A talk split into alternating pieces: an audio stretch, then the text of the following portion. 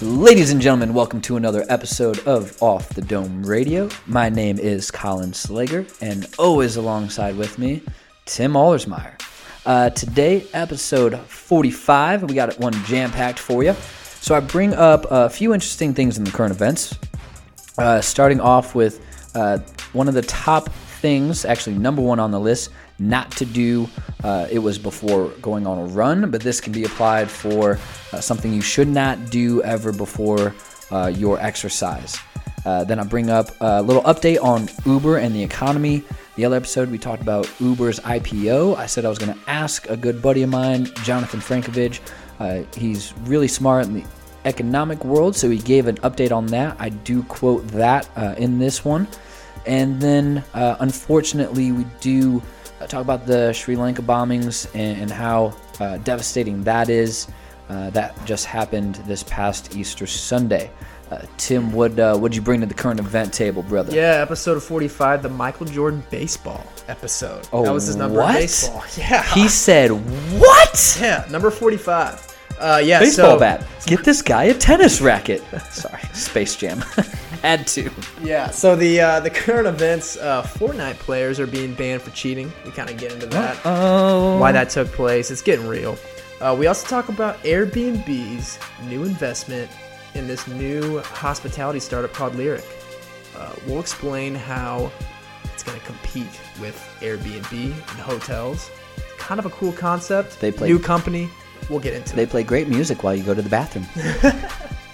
Slager, what else we get into? Uh, so we get into some real life situations. Uh, mine kind of covers don't go based off the scenarios or the movies that you play in your head because you think someone or something is happening a certain way. Uh, don't go to resentment. Just ask what's going on. If there's anything you need to know or can do to help, don't go to resentment mode off fake movies you play when that hasn't even happened and may never happen before. Uh, Tim, you hit us with a good real life today too. Yeah, so I've been journaling a little bit about different time management strategies. I'm going to talk about two new ones that I've implemented into my day that have made a huge difference that anybody can try. I'm going to talk it. about them. Anyone can do it. Anyone. Then, uh, as always, we end with book talk. So I, I finished one. Finished one of the four that I'm in the middle of right now. Uh, when God writes your love story. Uh, I talk about just a few uh, big hitting key points that that I thought ended the book really well, really strong. Uh, that stuck with me uh, and helped give us a little more, uh, a little few more thoughts come to the end of the episode. Tim, book talk. I really liked yours a lot too. Yeah, so I'm going to talk about an article out of a book I read called Managing Oneself by Peter Drucker. And we talk about the most effective way of communicating with someone and how people fall into two different types of groups of communicating. We're going to talk about how to use that to your advantage when presenting information to people and communicating effectively. So I'm excited for you guys to hear this one. Enjoy it. Episode 45 Michael Jordan Baseball.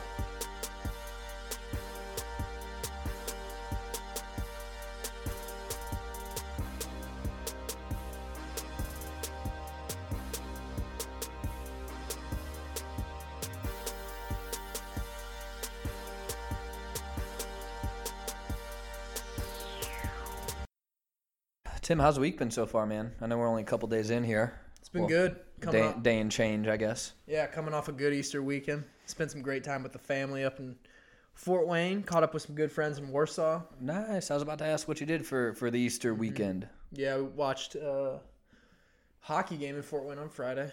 Okay. Golfed on Saturday at Notre Dame's course with one of my high school teammates, John Schramm. And then went to church Sunday morning. Two of my uncles are pastors. So it was a huge Oh, I didn't know that. family splitting decision. Whose church, whose Sunday morning service, Easter service do we go to? Because they were both giving the sermon. Yeah. Ended up going Holy Cross, Uncle Tom's church. So Uncle Tom won it. Yeah, and then we had the whole extended family gathered at the, the school Nice. that afternoon, had lunch. Nice. Good weekend. How how big's your entire family? So my Pretty big size? dad's parents, my grandparents had six kids, Wow. and each of them had like at least two or three. And then those kids are having kids now too, because that's the next. gen- Dude, it's a big family. Yeah. Not even everyone comes anymore because everyone is settled down and lives somewhere else in the country. Sure. Yeah, but no, it's a good time. It's good.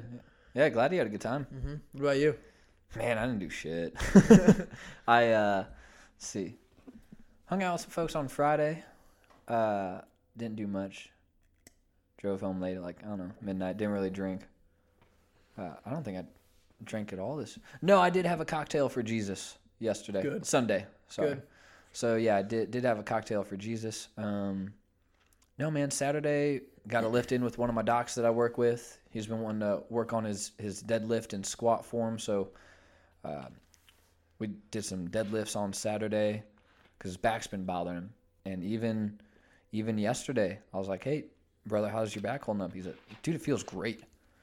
So I think we get some more proper work in in his low back. I think he'll start to feel some change. So we were doing that. That was fun, kind of workshopping that with with my doc and stuff, and because I'm both of them. I've told you like they're they're homies, but I I spend just naturally a little more time with one um, due to our schedules. Sometimes we have similar gaps in the day.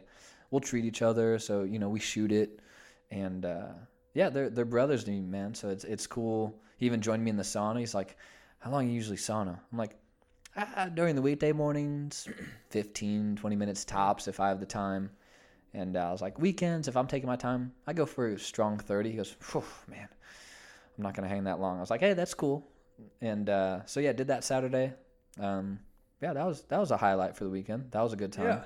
Good good staff bonding there. yeah, yeah, for sure. That's good. And uh, Whenever you can hang out with employees outside of work, you know you have a good relationship. oh, for them. sure. So, And I'll I'll play guitar and uh, hang out with my other doc too. So good. uh, yeah, found found a unicorn, no doubt. And uh, yeah, love them like family. But uh, see, Saturday night, oh, hung out by myself. I read, did some things. Yeah, thrilling 25 year old weekend here. I finished a book this weekend. Dude, and, that's uh, enriching. I, I cooked. I cooked to get me through to Wednesday. That's always the goal. I like my stuff fresher than not, so I cook through Wednesday. Then Wednesday night I have a half day. Cook through to Friday. Get me through the rest of the week. Just like that. I love it. So, yeah, I didn't have a because I, I would have gone home for Easter, um, but we're going up there this weekend. Yes, we're going on tour again, road tour numero dos for Off the Dome Radio. So we will be uh, uh, helping you guys follow along with that on the Instagram. Pay attention to the story where we're going to be headed, wait. who we're talking to. We got. I- I'm, I'm popping a cherry for Tim here on, on, on a certain activity, uh, his first, flo- first floating session. Uh, so if you've seen like the float tanks, the pods, we're going to do a float on Saturday. Fun and interesting interview going to come that day as well. So uh, yeah, we're hitting the road again. But uh, I told my mom I was like, I'll be up next weekend, uh, and I'm gone the weekend after that too. So I don't want don't want to be gone three weekends in a row.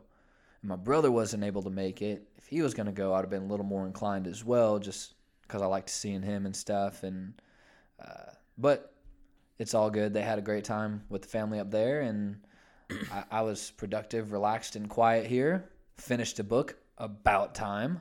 I I was in four. Now I'm only in three. So I'm, now I'm going rapid fire. It's time to just knock these out.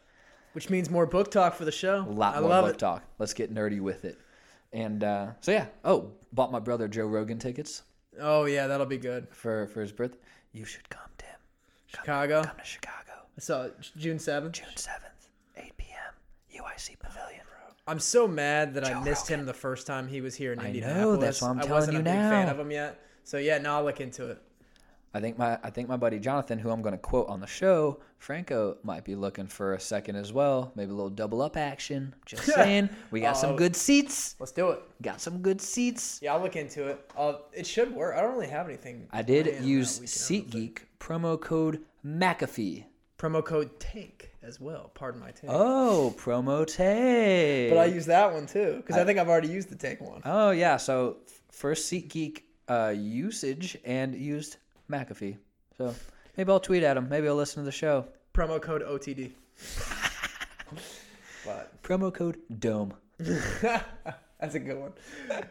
All right, Uh, yeah, ready to get in the show? Yeah, let, let's get into it. Yeah. So glad we were able to recap our Easter weekends. Be thankful for your family. We, we sure are. So Even All when right. they piss you off. yeah. Uh, so got some good current events today. Uh, the first one, we're going to the Fortnite world, the esports world.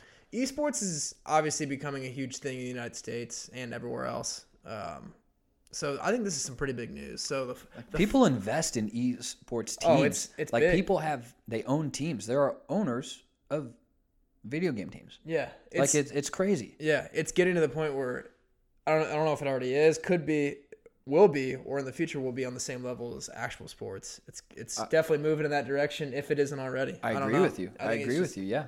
For sure. But the Fortnite World Cup is going on, and Sorry. this was like the fir- this was the first week of the tournament, like online only. And this this this so they ran into some trouble.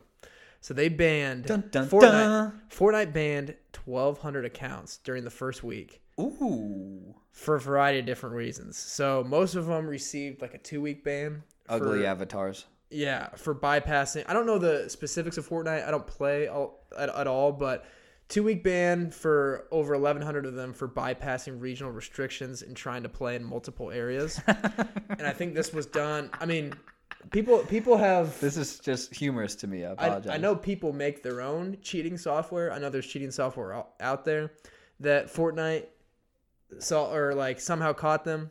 Um, others, 48 were banned for account sharing. Um, so, and th- this was the one I liked the best. So, there's a 72 hour competitive va- competitive ban for one gamer who disconnected intentionally from the game to avoid a loss on his record.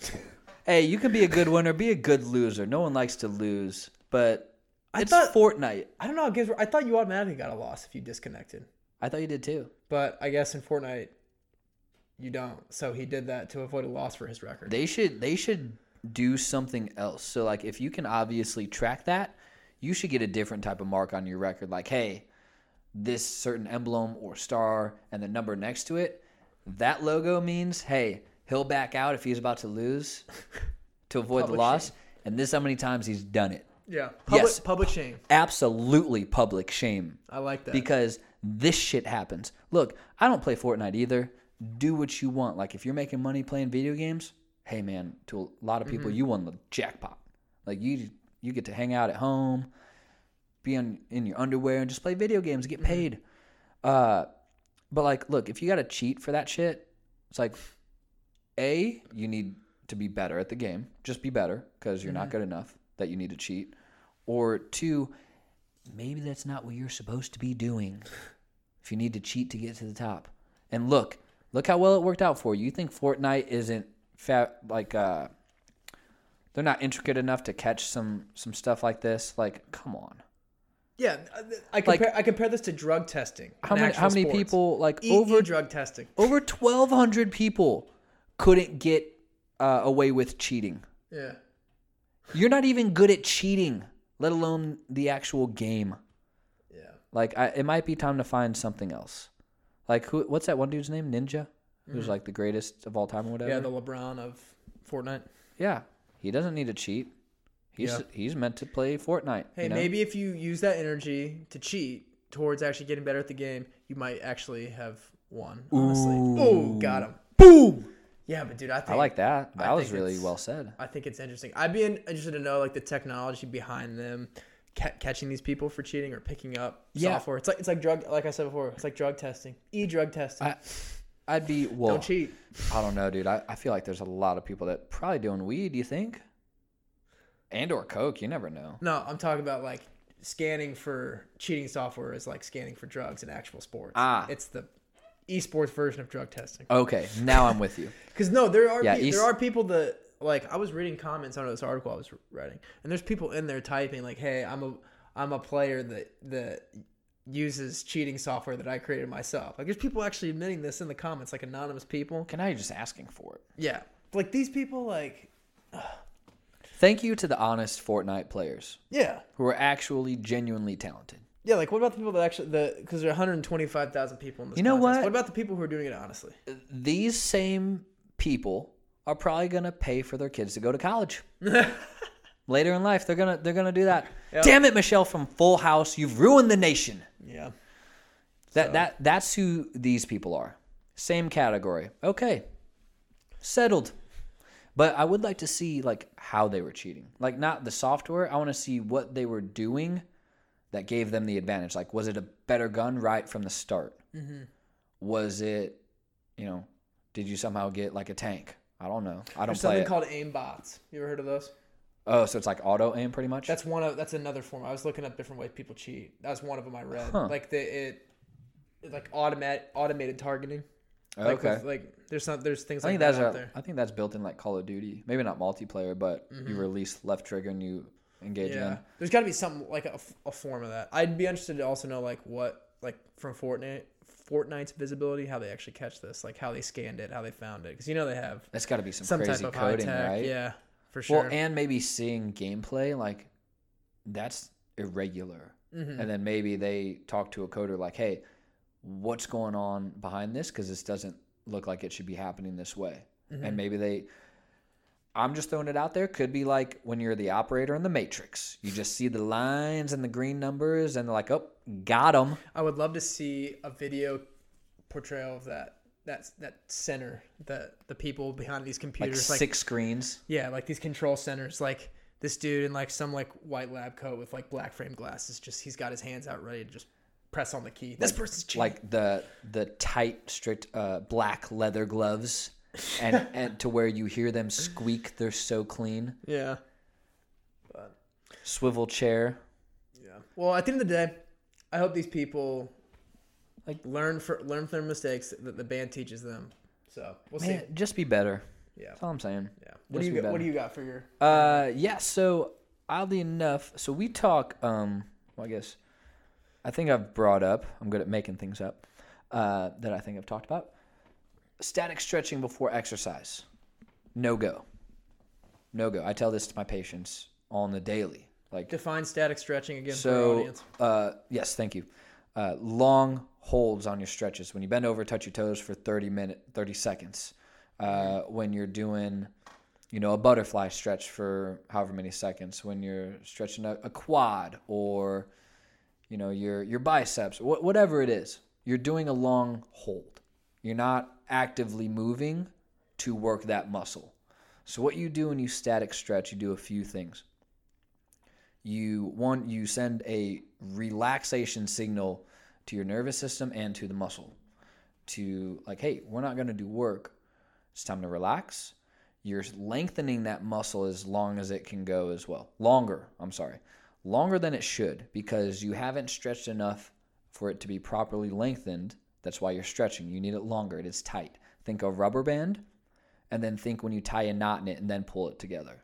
You have a shorter rubber band. People get adhesions, um, scar tissue, very much in the same way. Uh, so you might feel quote unquote knots in maybe a calf. It's very common for a runner to have a gastroc or a soleus really tighten up. Um, I had those worked out when I was running in high school. Uh, so you're you're taking a muscle to a, a longer length than it's really supposed to go. You're sending a relaxation signal, not uh, a signal of doing work and then you're going to add load on top of that before exercise. So I'm not going to stretch my bicep, uh, my biceps muscles and tendons as long as they can go for you know a couple minutes before I go do a bicep curl. That's not what it. I just asked it to do. If I if I want it to properly warm up, I do. I have a set of primers that I do before each type of lift. Okay, pro- like So uh, so. I, I guess uh, like so you want more of a dynamic type of warm up. So something where you're doing active work, where you are loading the muscle. So I do something. I actually took it from uh, Mind Pump, great podcast. Go check it out. It's called the Rolling Lizard. So before I do anything leg related, whether it's uh, warming up my uh, legs for uh, squats or deadlifts, um, anything, even if it's a lunge. Uh, I, I want to make sure I'm adequately warm and that I feel I've done work with my legs, that my legs have felt stress. So I want them to be primed to take excessive load and force because I'm going to ask it to do a lot. Okay. So same thing with I have certain motions for my shoulder and um, T spine rotation and mobility that I will do before doing shoulder exercises. Same thing for arms or chest. You know, it, I do a few warm up sets still. Once I get under the weight, I do light. I get it warm. I'm still priming. I'm like, hey, we're about to do more work. You're going to get heavier load. Uh, so you want to send the proper signal before doing the proper work. So you can really hurt yourself uh, quite easily doing static stretching before say this article was a long run. This was, from uh, Men's Health and Runner's World as well. Uh, top five worst things to do before a run. The first one was static stretching. And so uh, I'm actually amazed that when I ran cross country and played basketball in high school, that I never pulled anything. We lived for static stretching, lived for it. I mean, we do like a, a jog around the soccer field, a few warm up things here and there, and then we'd static stretch before running seven, eight miles or before running sprints up and down the basketball court where you're jumping, you're exploding, you're doing very um, subtle stop and go movements, uh, lateral, transverse plane, all these different areas of motion.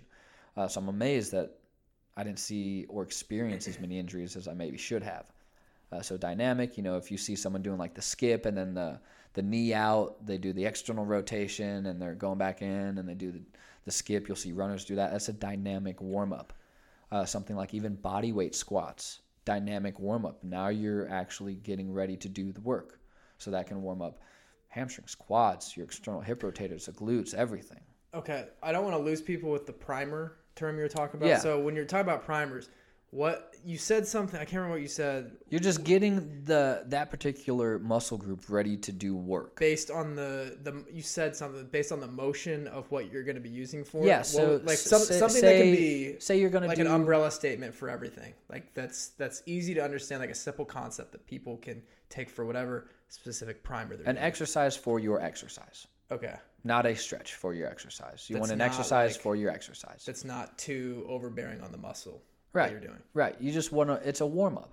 Okay, It's a warm up. Someone might walk on the treadmill okay. for five minutes before doing X, Y, Z. What about so I've talked with Tanner Balaz about this exact concept, Uh-huh. and he, he talks about how like he, he he brought up the rubber band thing that you were talking about. Mm-hmm. How if you haven't used a rubber band in a while and you just pull at it, it's probably gonna break. Mm-hmm. It'll snap. So he says oh, a smart thing to do is just any type of like cardio. Like he said, because whenever before I lift, I always shoot a basketball for like five to ten minutes, and I like do like Yeah. hard, I do like hard cuts or or do basketball moves that require not a huge amount of strength, but some type of strength that uses all of my body in a specific way. Right. says But you're not doing hard cuts right out the gate as soon as you walk right, in. Right. You're you're I'm- running around getting the ball, getting rebounds first. Yeah, and I'm warming up my body. Like the type of cut I would do at the end of my 15 minute shoot around is different than what I would do in the first minute. So- Exactly. exactly So, that. just kind of recapping what you said. yes, I know. Sometimes I get on a on a quick tangent. I feel like I. And it makes sense. It makes sense to me. that. I just want to make sure that I ask, I frame it So, in a way that's I- I- understandable. yeah, I do apologize because I. This is what I do. Mhm. uh, Yeah, yeah, yeah, for sure. partially. So, Cool. uh, yeah, I feel like I did go a little fast there, but it's you want to just warm yourself up properly. Mm-hmm. So, walking or a bike, sure, that's good. It also depends on what you're about to work. Mm-hmm. So, I'm not going to warm up my bicep by really walking on the treadmill. You know, that's still good. Mm-hmm. Just yeah, walk. Walking is good. Do a couple light sets. You know, if you usually do your uh, say a seated bicep curl, say you do them at 50, uh, start at 20. It's gonna be super light for you. It's not gonna do a thing, but you will feel the blood start to move to your arms. It's what you want. Uh, then do a set at 35. You know, and maybe your first one is like 10 to 12. Maybe the second one is 10. And then start your working sets.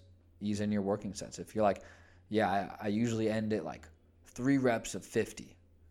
All right, then once after you did 35, go go up to 40, then 45, then 50. Then if you're really feeling good, do two or three at 55. Don't go to failure.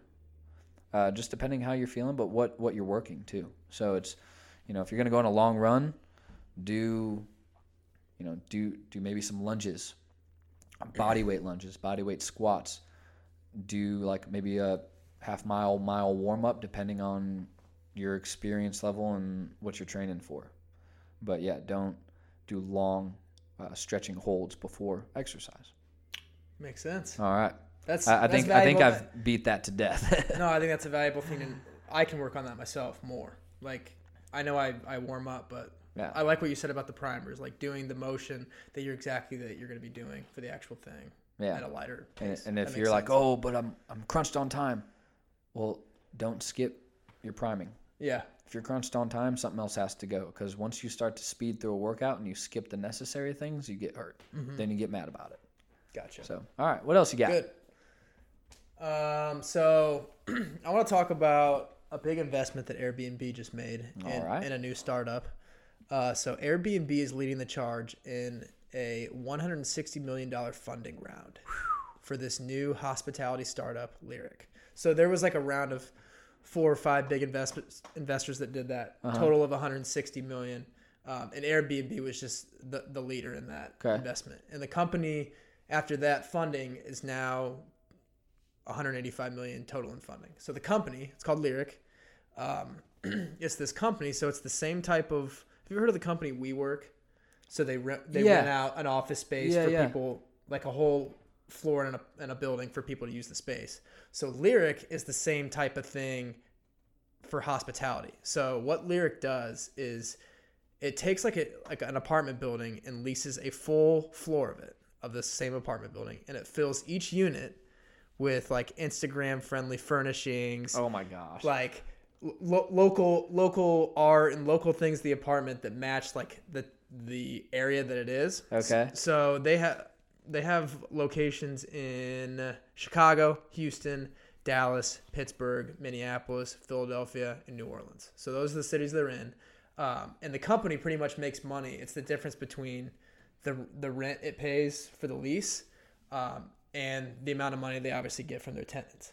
So like a typical like average nightly rate is like two hundred and twenty dollars. So Okay. you're definitely you're definitely paying like a good amount for a one night stay. But So is it like more luxury then if it's more expensive and an entire floor or are you just getting the entire floor and your luxury level is like the same? yeah, so you d- I definitely would say you're getting what you're paying for. Okay. Um, so first of all, like the advantage of this, I feel like if you're like a, a real estate person who owns like a building Yeah. and you just build you just built this new building like it's a brand new building like a company like lyric comes in and just buys an entire floor like Yeah. that's that's meeting your occupancy rate after because i mean i feel like when you first build a building it's tough to fill all of them like you're seeing it with the the river house down here in mm-hmm. broad ripple like not all of, all of them are, are filled obviously Right. But Lyric is the type company that rents out the entire floor. So you get the if you're a real estate person, you get the rooms away quickly by a company called Lyric. And like every apartment, like there, there's advantages. Like every apartment comes with a Casper mattress. It's one of the like premium mattresses. Oh, okay. Um, Yeah, I had no idea what that prem- meant. premium toiletries, just the design of it. If you go to their website, you can see what these rooms look like. They're pretty cool. Uh, local artisan coffee, like the like fully stocked kitchen. Like these are nice, like furnished apartments Yeah. um, that I, I went to their website and it's it's it's their like mission statement is like a new way to live while you travel. So they're trying to kind of mix hmm. like the local cities like design, artwork, foods, type of coffee, type of lifestyle and like throw it into this apartment and make it like a cool like apartment that you can like take pictures of. Hmm. Like me like candidly reading on this furniture like Candidly reading on the furniture, Tim. yeah Tim, can you get this shot of me in my in my library? in this cool Dallas inspired coffee cup with First- this Dallas inspired Let me pack my pipe first, Tim. Yeah. So I, I don't know. I, I think it's uh, it's smart business model. I feel like a lot of people would pay for that. People who are just traveling around. I was about to ask if you think it's too much. I feel like there's a lot of like there's a lot of people like Instagram influencers, people who just travel all the time, like young people Yeah. who, who like. I mean, they're paying for these type of play like hotel rooms anyway. Like, they got the money for it. I th- I feel like it's an alternative. Like if people like to Would stay they make the switch though? The really nice security of a hotel, really nice hotel, go up however high, maybe you have a suite. Mm-hmm. I mean, there's advantages to living in a hotel. Like this Yeah. feels like you're actually living somewhere. Yeah. Do, Okay. And you got to ask, like, if you're a person, do you like? Because people like traveling for different reasons. People like the aspect of. I like the aspect of a hotel. I'd probably pick the hotel over this. There's a lot of amenities. Yeah, I like the hotel. I just like that. I just feel like the customer service is there. But that's another thing they say. So when you when you get one of these apartments, Mm-hmm. they have a twenty four seven like helpline like text number that you Oh, can text. that's pretty cool. So it's not like you like like, hey, I want this type of food. Where do I go? Right. It's not like an Airbnb where the person's just like a ghost the entire time. And it's Yeah. kind of like that, but this person they have like someone you can text right away, and they'll, Huh. they'll- I mean it's kind of like the same. twenty four hour concierge. Yeah, Sponsored by Lyric. I like that. You should you should you should do the commercial for them.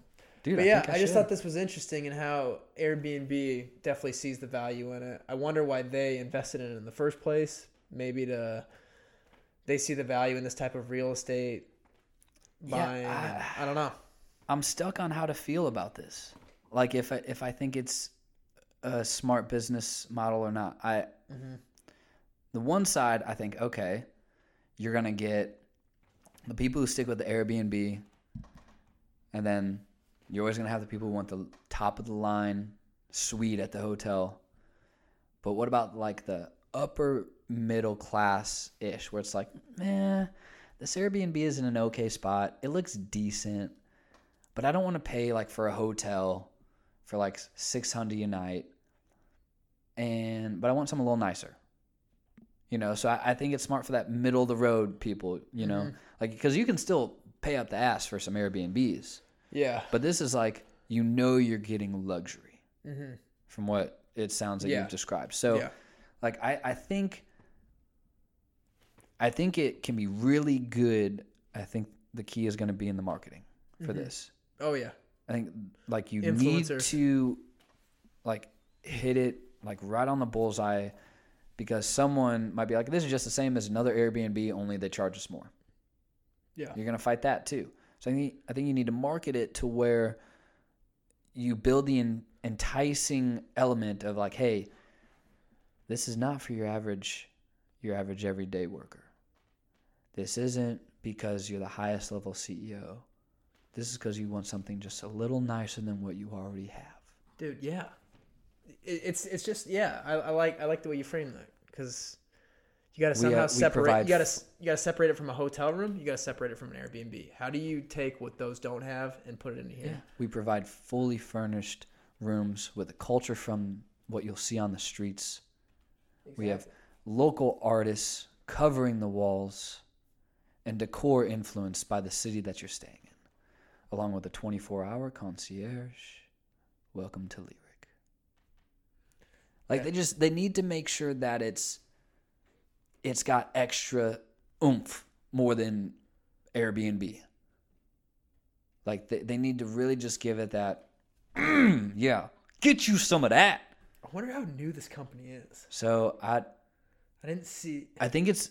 ah, I really want They've only to. got 900 followers. I really want to keep tabs on this because this is really interesting to me. Um, yeah. yeah. I, I'm kind of in the middle right now on how I feel about it. Do you think Airbnb? What if Airbnb just eventually said, "Fuck it, we're just gonna acquire you"? Like maybe they want to. Maybe Airbnb wants to see how it does. Like give it a little bump because they because they can see how it does business wise, and then be like, "Hey, you're doing well. Let's just buy you out." I mean, I don't know. that's a lot of money. Yeah. 160 million in funding. And for which round did you say? B. It's the second round. Second round of funding. Series B. Yeah. It's a lot of money for just a little interest. But I think you're right. I think they want to see what it does. Mm-hmm. And you never know. They might buy it out. Yeah. How many followers did you say on Instagram? They're very young. Like I think this company just started with. All right, when like, we're when we're done here, Only 863 followers. when we're done here, let's DM them. yeah. I'm down. Let's do it because now's the time to get someone like that, Yeah. and I want to see I want to see what their their plan was with this. yeah. And look, if Airbnb is throwing that much, if they do well, if I were them, I'd hold out offers. Like I if people are like, "Hey, we want to buy you for 350 million." Great. Great. Talk to me when you want to buy it for six hundred million. Because look, if someone's going to offer that much money, and if you're not exactly sure why yet, even aside from just oh, it's a great idea, they see something that you might not yet, just via experience. So whenever someone always gets offered like these crazy hundreds of million dollar ideas, it's like, why would you sell right away? Think about uh, Instagram. What did Instagram sell for? Was it a billion? yeah. Was it a billion? Yeah. Look at look at what it's gonna be. Why not wait for two or three billion? Mm-hmm. I mean, yeah, what what can you get for two or three billion? You can't get for one. But I'm just saying, in in, in retrospect, like someone's going to offer that. Yeah, art of the deal. In the first What do you think it's loses. What do you think it's going to be worth after that? So, nice find. This Yeah. is uh, this is pretty wild. Yeah. I I'm really Andrew, intrigued Andrew on. Kitchell is the founder. Okay, I'm really intrigued on on the model here and see what else they're thinking behind the scenes. Yeah. So we'll uh yeah we'll keep tabs on that. Man, that's got my wheels turning now. All right, so uh, I have an update from uh, my buddy Jonathan, who I've referenced on the show before. Uh, super smart with economics. I asked him so that day we talked about Uber uh, with their IPO. I said, "Hey, we're talking about this. What do you think?" Uh, he he send he sends this just money response. He goes, ah, right on, right on. So Uber is interesting because neither are making any money at all, referring to Uber and Lyft. Uh, he said they're very similar to the dot com bubble companies, but their model has become a necessity to upper slash upper middle class lifestyle in cities. So long term, business model is much needed. The most valuable asset outside of that is their control of data. Uber has Uber Eats, which gives them an edge right now, but both are pressured to raise prices in order to make money. The price raises will backlash because many Americans can afford a four to ten dollar Uber ride to or from work on a rainy day. However, not many at all are trying to do that when you raise it to fifteen dollars. The tech IPOs, which I haven't done enough research about yet, great, uh, great on him for just letting us know he didn't do enough research yet. But plan on it in the coming days is the B2B tech IPOs. These are weathered by economic uh, downtown and affor- affordability. As com- companies combine and get bigger, these services have relatively inelastic prices and become a crucial part of everyday business life. Um, if these B2B software slash service service companies are relatively monopolies, companies will justify hiking in prices for less inconvenient mishaps with that technology. Uh, and then he sent over a video that we'll attach in the show notes, kind of outline some things um, as well. Uh, he actually referenced WeWork, so this is funny that you bring that up. Said another company that's interesting regarding this arena is WeWork. They claim they're a tech IPO, but they're really just another middleman in real estate. Airbnb cheap right now, uh, but they don't pay the same taxes as large hotels and won't be able to handle massive liabilities that are starting to add up from hospitality operations um, in this day and age. So, Wow. yeah, That's a pretty educated analysis. Dude. I, I, that all makes sense. I told you, yeah, it, it makes sense. And when he brought up the inelasticity, I'm like, huh. Like I never thought of it in terms like that. Like, and so- I'd be interested to know how much, like, what percentage of the rides at Uber are for work or for necessity. that's an interesting question. Yeah, Yeah. And because like, I know a lot of people that live in Chicago. He's done it before. Yeah. I have other friends that like, oh, I'm late. I missed a train, so I'm Ubering. yeah. And why did people switch from taxi to Uber in the first place? It was price, right? Yeah. Yeah. And so in the video, talked about that, that how uh, there used to be like in New York, like 17,000 medallions. You need a medallion to be a taxi driver. However many years later, however, however many millions of people later, now it's down to like 13,000. It's like, so, you know, supply and demand, which is interesting. You don't need a medallion to be an Uber or a Lyft driver. Mm-hmm. I don't know the process, but I think you sign up, you slap a sticker in your window, you're fucking good to go. Yeah. like it's you don't need a, a medallion that costs tons and tons of money like if you like 30 years ago i wish i would have been around to have invest in taxi medallions mm-hmm. and hold them to sell them like they're worth tons of money so yeah i thought that was interesting on how that would affect uh, the economy because we talked about the dot-com bubble a few episodes ago since right now uh, we're having the highest tick in um, tech IPOs since the dot com crash, which was 2000, 2001 ish. Uh, and so that graph, now we're back to even. So people related when Uber said they wouldn't be profitable with um, even the IPO, people talked about is this a second dot com crash? I don't know. Not, I mean, There are differences. yeah. There are differences. And you talk about the necessity of it. Yeah, yeah. So I don't know. Bro, Uh, I have. I still it don't- It feels like a necessity. It's necessity to me on weekends. I mean, But yeah, here no, I, it's one thing I never thought about. Just like people taking it to work, But it's out there. I just never used it for that way. There's Like, that's a- a necessity. there's a time where I've used a taxi instead of an Uber or a Lyft even. So mm. like, and it wasn't on a big holiday. It wasn't a, a huge concert or anything. We were at like a, an Indian no, it was concert on a Sunday night. It was like Third Eye Blind. You know, it was at White River, and Sunday night at like eight or nine, and it was like eighty bucks to get home via Lyft or Uber. And this is when I still lived way up on the north side, and from downtown it was like 75 80 bucks. I'm like the hell? But the the less drivers the surge goes up. So when you don't have the drivers but you have the riders you get a surge. Uh, so we went up to a taxi driver like hey man to get to here how much? He goes ah, about 20 bucks done so there's still times where a taxi is a lot more ideal than an uber or lyft mm-hmm. so that's where I kind of get hung up is there's still that necessity too. You're not always going to have a driver. Yeah. I don't know.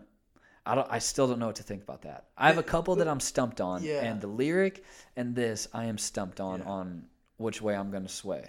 Yeah. Well, Uber needs to figure out a way to either minimize costs, whether that means hiring dri- driverless cars and cutting out the, the middleman of paying those people, or somehow get another revenue stream. Oh, I know mm-hmm. what they can do. They can be like everyone else and start a an Uber streaming service. Oh god.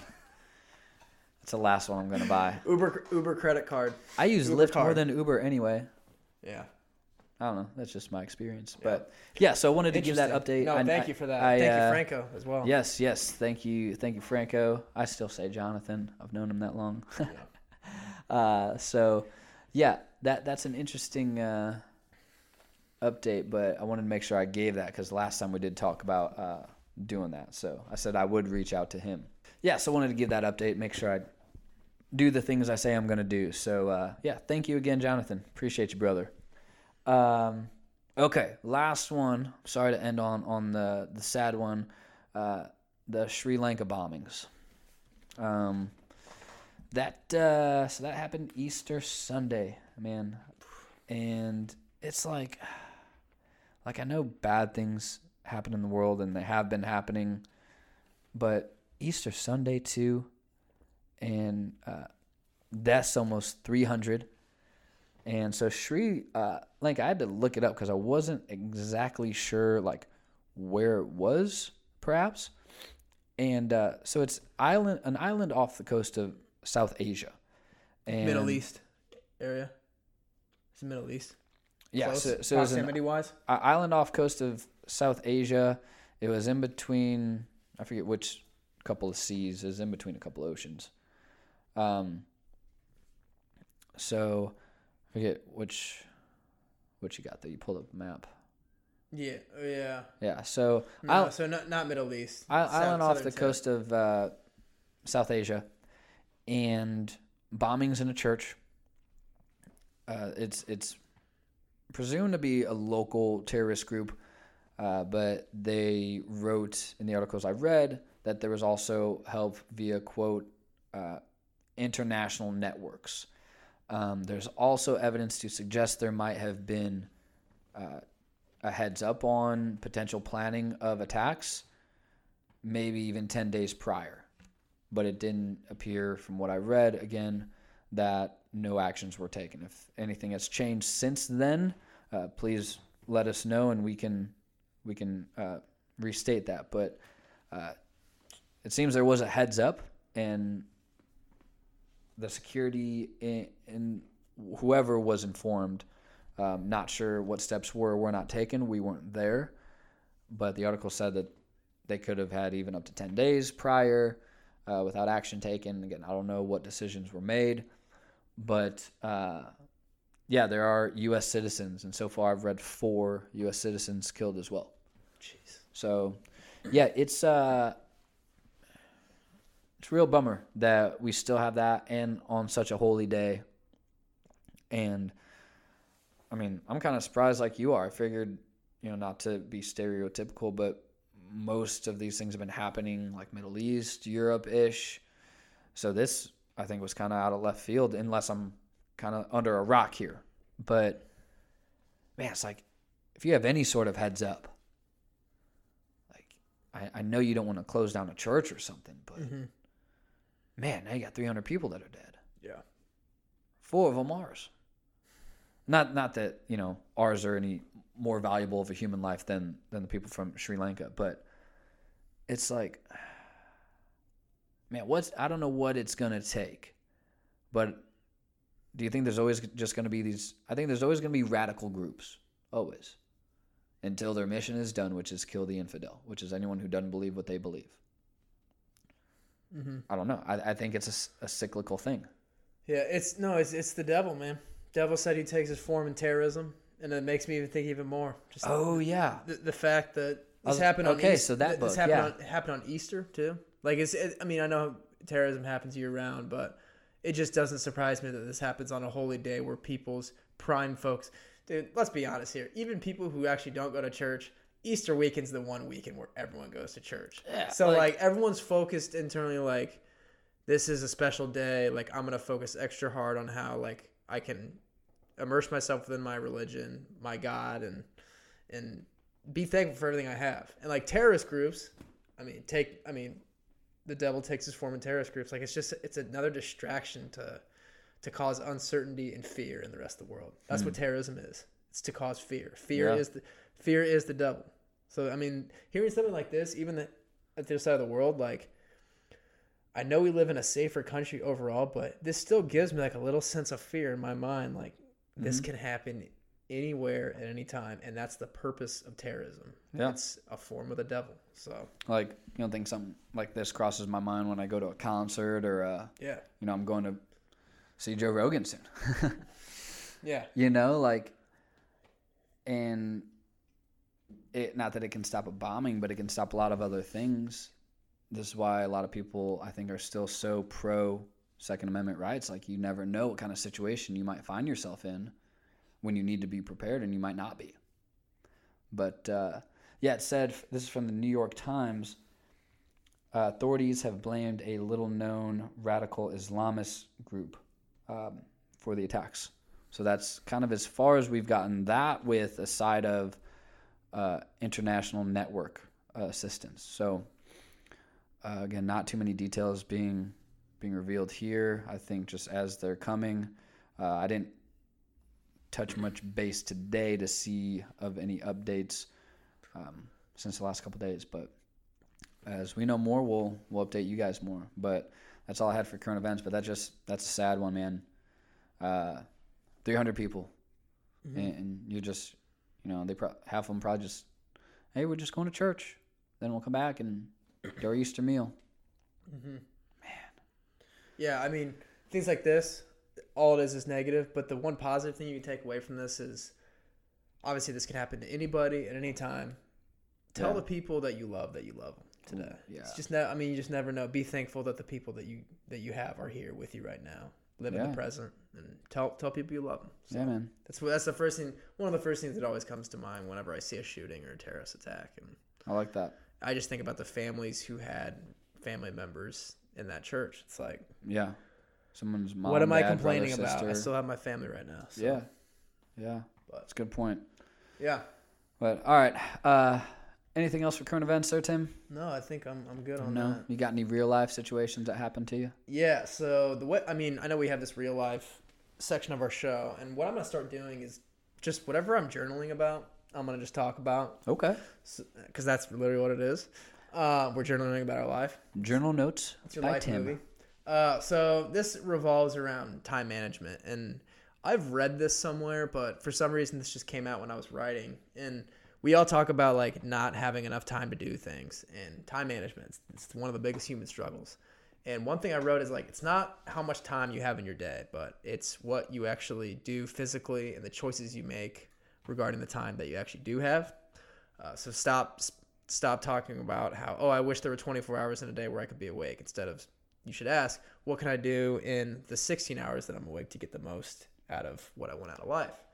Uh, so I've been implementing like I when I was journaling, I was like, how can I apply this to my own life? And I'm gonna try something new now that the weather's nice. So I've been implementing time saving strategies into my day that I journal about. So the first one is I'm gonna make sure there's an hour out of my day where my phone's in an entirely different room for an hour, and I'm not even gonna look at it because I've told myself I'm gonna do this before, but I just find myself somehow gravitating to, toward my phone. I need my phone for my job, so I'm always on it when I work.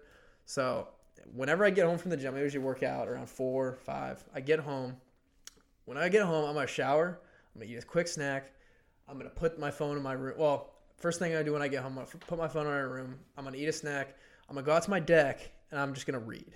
And I'm gonna read. I'm gonna prepare for show. I'm gonna read old notes that I have. I'm gonna watch educational videos, something that's gonna improve my learning in some way. I'm gonna Okay. do that for an hour while my phone is in my room. I like that a lot. Yeah. So that way, because like I find like I make to do lists, and some an example of a to do list item I have is to read my How to Win Friends and Influence People notes today. Read 25 questions that I need to be asking in sales. And sometimes I don't find my way to getting those things done. Like that happens all the time. But I can go back and look. Instagram even tells you how much time you're spending on it. like I look at that and it just, I, a little part of me dies inside. Yeah. I sacrificed doing something that's going to make me so smart in the long run to looking at Instagram and looking at other people's lives and what they've made of it. So Yeah. that just put things into perspective for me. Um, and another way that I'm, and I feel like that will save me time because I gets what I want to do done and it puts my phone in a different room. Another thing I'm doing is when I like my typical sales day, I have a uh, stops that I go out and do a list of stops, like companies that I want to stop in and talk to the decision maker. I've listed out my company stops, but my driving route to get to all these places in one day isn't the best. So I've been doing this every day. I've been printing out a map of Indianapolis and marking down geographically, physically on a map where I'm stopping that day. and I, okay. ma- I map the way I drive to hit all these stops. And I found it saves time on my day. It allows me to get on my computer quicker and do my admin stuff. Mm, So I've been trying that. I feel a lot more organized because I know where I'm going. nice. Whereas before I knew where I was going, but I didn't know the right way to get there. Let's go Atlas on them. Rand McNally saying, Atlas, bro. and let's just put pins on maps, brother. It's so effective. But yeah, that that's what I Tell me you're using string to line, line your your routes here, I wish. or a That- highlighter. You a highlighter? Yeah, hey, that's I, I think that's a a good app idea if it's not already out there for salespeople. You should there should be an app where you can type in the businesses that you want to stop into, and it'll project a map of the, the most efficient route to getting to place place to place. Don't tell anyone. Yeah. Hey, actually, we're gonna cut that out.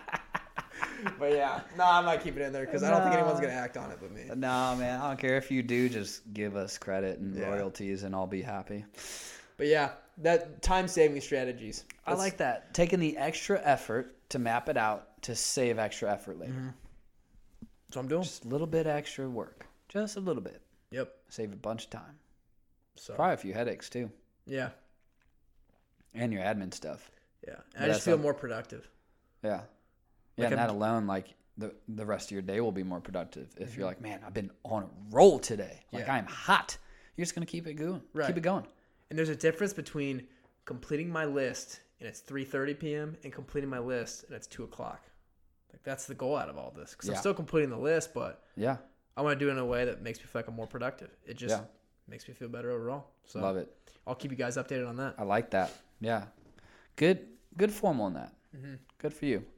Uh, yeah, I had one uh, that uh, that kind of happened me over the last couple weeks. kind of rolled through that. Kind of happened to me over the last couple weeks. There we go.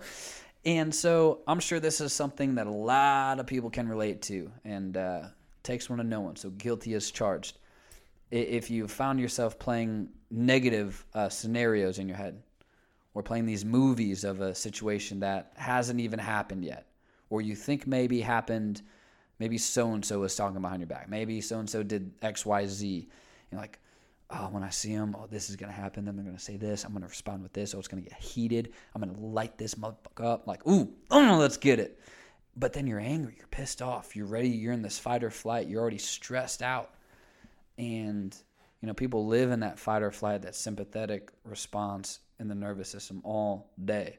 Aside from that, it's just like when you start to assume and, and you start to play these movies and these scenarios uh, with these people who, you know, maybe they're coworkers, maybe they're friends, their family, but it hasn't even happened yet. You're wanting it to happen that way, and it's already negative. So, what's your next interaction with that person going to be like? you have all these movies, all these negative movies built up in this reel in your mind, mm-hmm. and you're ready to unload all the rebuttals and responses but they they haven't even given you resistance yet. Mm-hmm.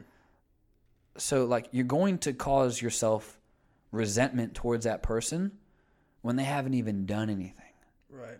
So bring bring things up and bring it up in question form. If you think someone is like, man, I I I think like I think they're going behind my back about something. I, I think I really think they are.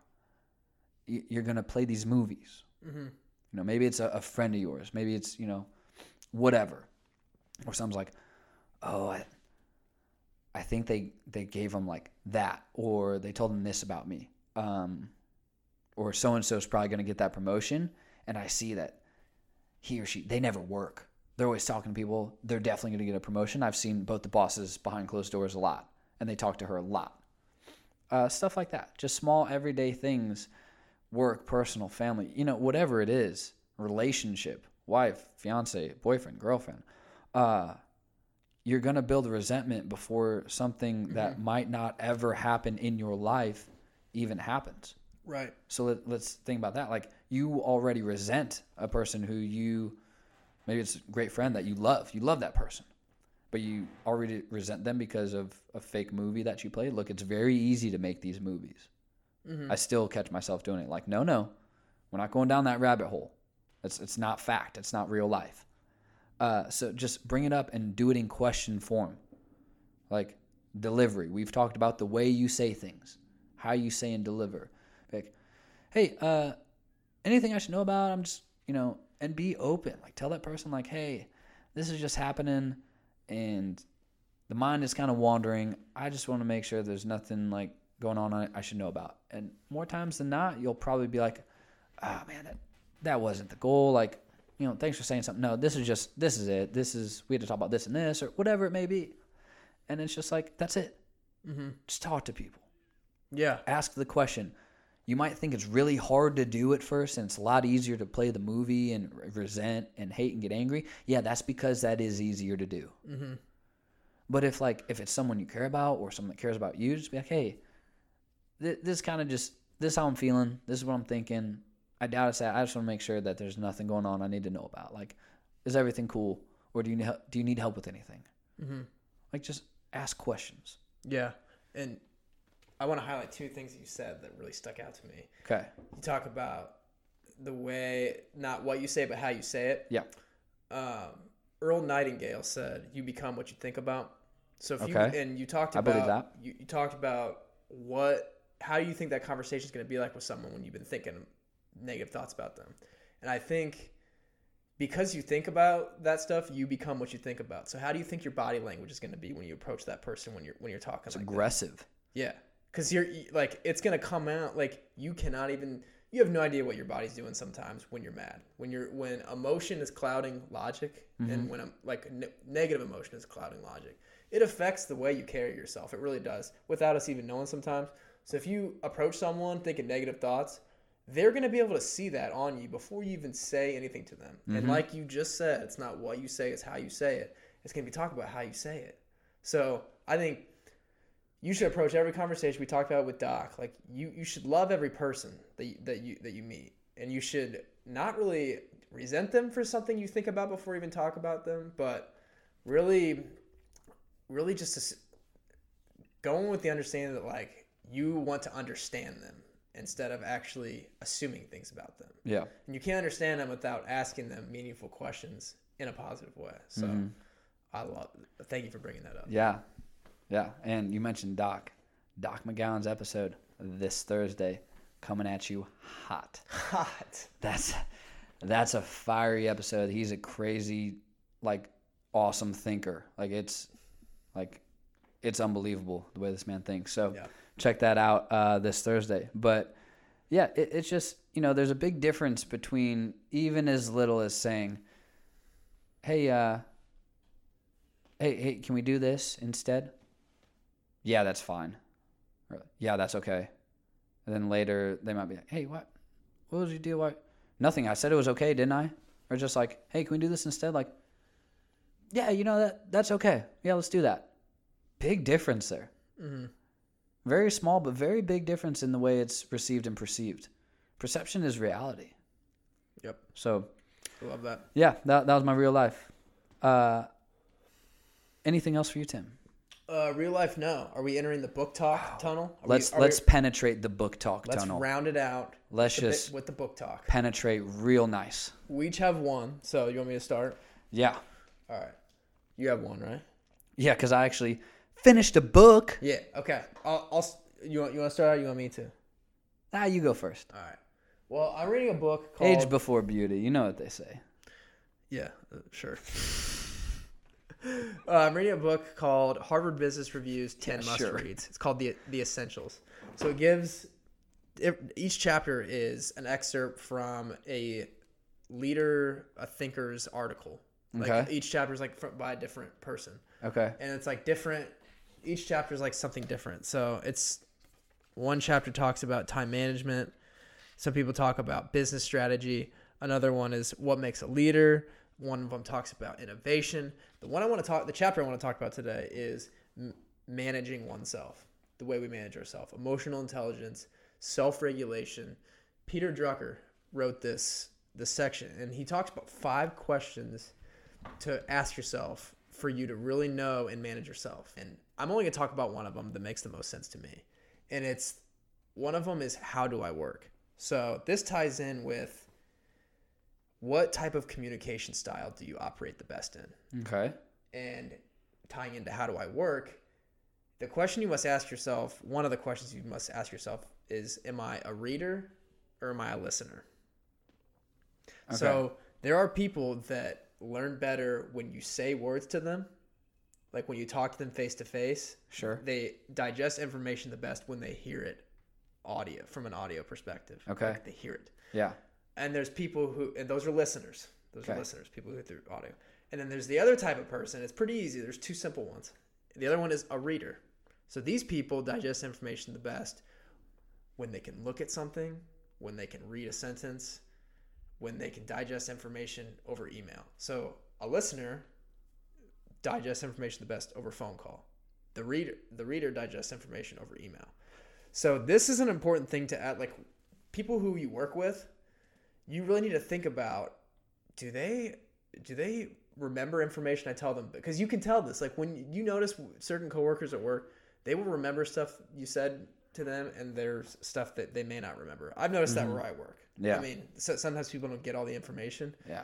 and you can really tell like really take a look at do these people understand me best when i'm talking to them face to face or do they understand better when i'm showing them something or sending them information for them to read so i think it's an important like So how, how do you know if you're one versus the other? Because like ask the person for for Oh, well, like yourself? For, yeah, for myself. Let let's do an example here. Like I, when I was going through school, math, I couldn't learn from a book. No Mm-hmm. Yeah. way. I had to see it done. Show me what I'm doing. Tell me why, and let me do it. Mm-hmm. Let me screw it up, and then tell me why I screwed up. Uh, certain things in my job, like if it's if it's something if one of my docs is showing me, hey, um, this is a better way to strip through that muscle. Try it this way. That's very hands on. I'm very hands on. But then I'll listen to podcasts and I learn a lot that way. Then I read a book that's leisure and learning. So like, how do I know what I'm, or or do you have to kind of segment there's it ways you that can way? tell yeah there's ways you can when you whenever you whenever you study anything do you ever say it out loud to yourself Mm, ever sometimes it's not a lot that you said sometimes not really a lot it's not a you're lot. probably a reader Like the last time I did was when. When's the last time I read something out loud to myself? Oh, when I was uh, running through. Uh, it was a refresher on the rotator cuff muscles, okay sits muscles, and which one did what, what abducted, what adducted, uh, what was for internal, external rotation. So things like that of where I would talk to myself out loud and raise my arm like, okay, supraspinatus, that's going to abduct me here to this degree of, of abduction and blah, blah, blah. Yeah. So that's why I was curious of I listen to podcasts, I read books, and then Mm-hmm. I might study a human anatomy. Yeah. We all learn in different ways. Yeah, so Like, that's why I didn't know I- I if think- like if you had to kind of segment what you learned and how you learned it, or Yeah. because no, it tied to communication style too. You were Right. saying so. Right, because you you learn you learn things in your own way when you study them and you go over them, and you also communicate with people and converse with people Mm-hmm. and learn from other people and other sources and ways. And we all do it in different ways. Like Yeah. you can learn visually by looking at something. You can learn audio by reading something and saying it to yourself. We can all do that, and if you do both, you're gonna grasp a concept better than if you just did one. But you got to ask yourself, what do I normally gravitate to when I learn something? Like, what do I really rely on the most? what can I which between reading something and looking at something or just listening to something, what could I do without between those two if I Yeah. had to rely on one? For me, it's definitely visual. For you, I- based on what you said, I can tell you're leaning visual just because you said you got to see I think it's visual because if some Yeah. if someone is explaining something new to me, Mm-hmm. like Dr. Owens was explaining uh, how androgen receptors and testosterone how they work together and get Mm-hmm. into you know, um, he was like, "Let me draw you a picture." I'm like, "Oh, thank you. I need a picture." Like I, you weren't gonna say that to me via words, Mm-hmm. you know. So I, I guess if someone's teaching me something, I need a visual Yeah. uh, my other doc showed me a particular PNF with the with the foot that I was doing on a patient, and uh, he had to do it on me. I did it on him. Got it. I'm good. Yeah. Next subject. You know, it's just like I picked those things up fast that way. So Yeah. I, I would probably say visual. Yeah. Yeah. Because all through school, I was visual. Right. So I didn't know just because the podcast stuff, I learned a lot that way. That's why I kind of threw that in. So I wasn't sure, but yeah, 100% visual now. Now that we Yeah. hashed that. And knowing yourself allows you to learn things better in a way and tell other people how you communicate. Mm-hmm. Like just to give this an, as an example, President Dwight D. Eisenhower, Mm-hmm. he was a reader. He was definitely a reader, like document reader. He learned best by reading things, looking at things.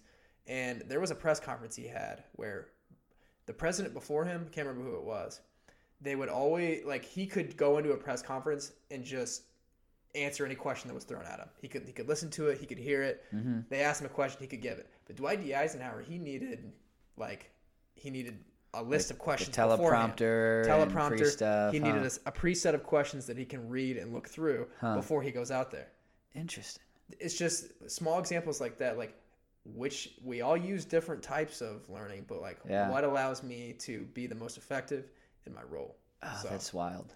yeah, and Huh. that, that I've goes never with, thought that goes how- with your bosses. Like with my boss at Wildman, I can tell he's more of a reader. So I make sure that if I have a conversation with him on the phone, if we talk about something important over the phone, I make sure to at least document that in some type of email that we're sending to each other later on, Yeah. or with the customer if I copy him on something. Like so he can see that it's it's written down yeah, for him to read. and that's a good practice for people in corporate. Like Like, I know I know a lot of emails. I know a lot of emails go through, but like it never hurts to copy someone on an email, even though you've talked about it with them in person before. Yeah. that allows them to go back and read it and understand it. Even a reminder. If it's just like, oh, am I copied on this? Yes, I know I have this, but now they know they have this. Mm-hmm. Or may have been like, oh yeah, he did talk to me about that. Okay, Mm-hmm. nuts. I got to be on that. Yeah, It's a good reminder, if anything. right. Whenever I have a meeting with a customer, I say a lot of things verbally to them. I whenever I thank them, I send them a thank you email. I always list in summary what we talked about. Ooh, nice little recap action. Yeah. Love that. So Love that. Because sure then that learn. allows them to correct you if maybe you forgot one or something was slightly off. Because mm-hmm. then it's like, all right, so kind of like say a wrap up presentation. So I just want to make sure I understand that these are your main issues, and if you don't fix X, Y, and Z, then this is a result of that, Mm-hmm.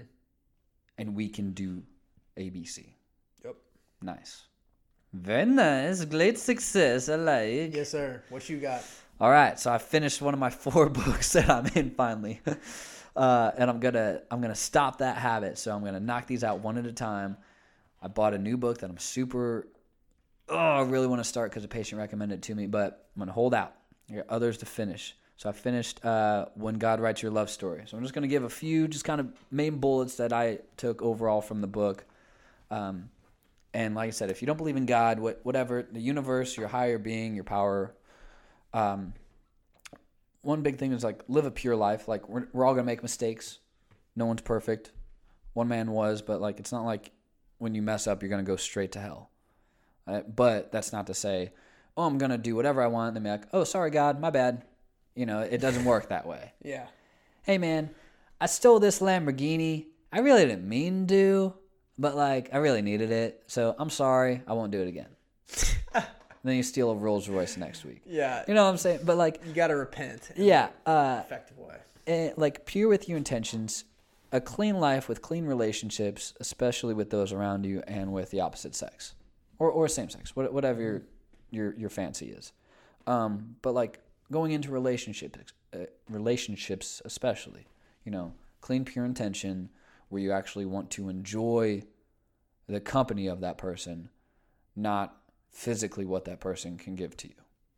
It's like you enjoy the person. Anything that comes with that is is a blessing from that person and God.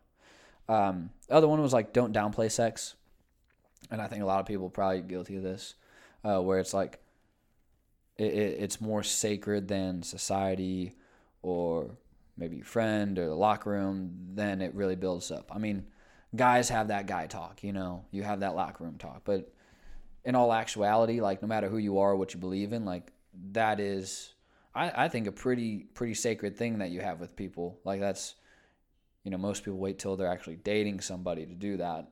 You know, in your own view, that may be right or wrong or in between. Teach their own. And Uh, through and through it, you gotta operate in pure respect. Yes. Like going like in a pure like, it's one thing to do it, but like, do it respectfully. Like, right, right. I mean, it's- You don't need especially- to angry Yeah, bang, you yeah. know. no, yeah, especially in today's society. Like- Like, make sure everything's okay with them. Obviously, like, make sure you're on the same page. Well, and half the thing with that is porn is how easy for anyone and everyone to look at. You know, I think that ruins a lot of things too. That ruins a certain expectation, or that may give someone a level of expectation like, oh, they want me to do this. That person might not like that schmuck. Yeah. Yeah, assumptions and applying, implying things. As weird as it sounds, like, it's, it's your enemy. look, I- I've had conversations with significant others before. It's like, hey, what do you like? What, what, what don't you like? You know, that's a valid conversation. That's healthy. Describe Um, to me your ideal situation. Don't go guessing. Then they'll think you suck. Yeah, and that's where But- mistakes. That's that's where mistakes are made. Um, Assumptions. yeah, and, and, and the one of the last big things I took, like at the very end of the book, uh, was how it talked about treat your them, your them in quotes, with grace and innocence and understanding, but your them, maybe it's a, a relative of some kind, uh, a younger or older sibling, uh, a coworker. So your them is someone who may do something small, but you overreact, you blow it up, to whereas someone else did that same exact thing, you'd forgive with grace and understanding. So say some say you got a younger brother and he, he like accidentally steps on your toe or knocks over a glass of water. You might freak out because he's your younger brother. You got to beat up on him, right? Like, you, you know, man, what are you doing? Like, watch where you're walking. Say a stranger accidentally, you're in a restaurant. A stranger maybe knocks a water or accidentally hits you in the, the foot when they're walking by. Like, oh, I'm so sorry. Excuse me. Oh, no, you're fine. Don't worry about it. So, how do you treat your them? Yeah, You're them people. So, like, hang on to that. And next time one of your them people does something to where you know you'd react way differently if it were a stranger, or like a best friend, now try that. Switch that around. Well, don't switch Yeah. it because don't treat the other person like shit. But, you know, who are your them people where you get super frustrated and irritated and anything they ask, you're just irritable. You're like, no, like, just stop. Like, ugh. But someone else does that and it's like, oh, don't worry about it. No, it's okay. this gives So me, why- This gives me a funny thought. Why is it a big deal? Why is it a big deal? What insecurity drives you to do that to them? And why are you blowing it up? It's all small stuff. Yeah, Don't sweat the small stuff, baby. that's right. I What, like what, that. what's your What's your thought? I just thought about this one time. I was on my way to a sales appointment, and someone cut me off, and I got and I got super mad at them. Yeah. And I, I will admit I could have given more space at first between me or them. Like sometimes you know how you kind of like to rush, not immediately up to something, but But you like to creep up a little bit. your You- body language with your car. You're like you're kind of, you're, you're, you're, you're, you're kind of you're kind of you're closer than, than what you should. I imagine what if that happened to me? I, I kind of treated someone in a in a disrespectful way on the road, and that car ended up going to the same place that I had the sales appointment with, and it was the person I'm meeting with. I was like, what if that Oh, what if that ever, what if that ever happened? That's the last thing I would ever want to happen. So that kind of motivates me to treat them like that. Oh, treat them like that per like the person you know, the person you're trying to win the business over. Because if that person pulled out in front of you was the decision maker, would you get mad at them like that? So how'd that go? It, it didn't actually happen. Oh, I thought you said- it did. I said, what if Okay. what if it act? Because Oh, I play yeah, scenarios. man. I play scenarios. No, like that's that in my good. Because that's happened before. Like it's pulled out in front of me, and they're like kind of going the same way. I was like, oh, this better not be the person that I'm meeting. That's with. smart though, Yeah. because you do never know. Yeah. Treat. And the yeah. one, the one time Yeah. you was the one time you like you flip them off, you're yelling out your car, dude, you never know who they you're are. you're riding ass behind them.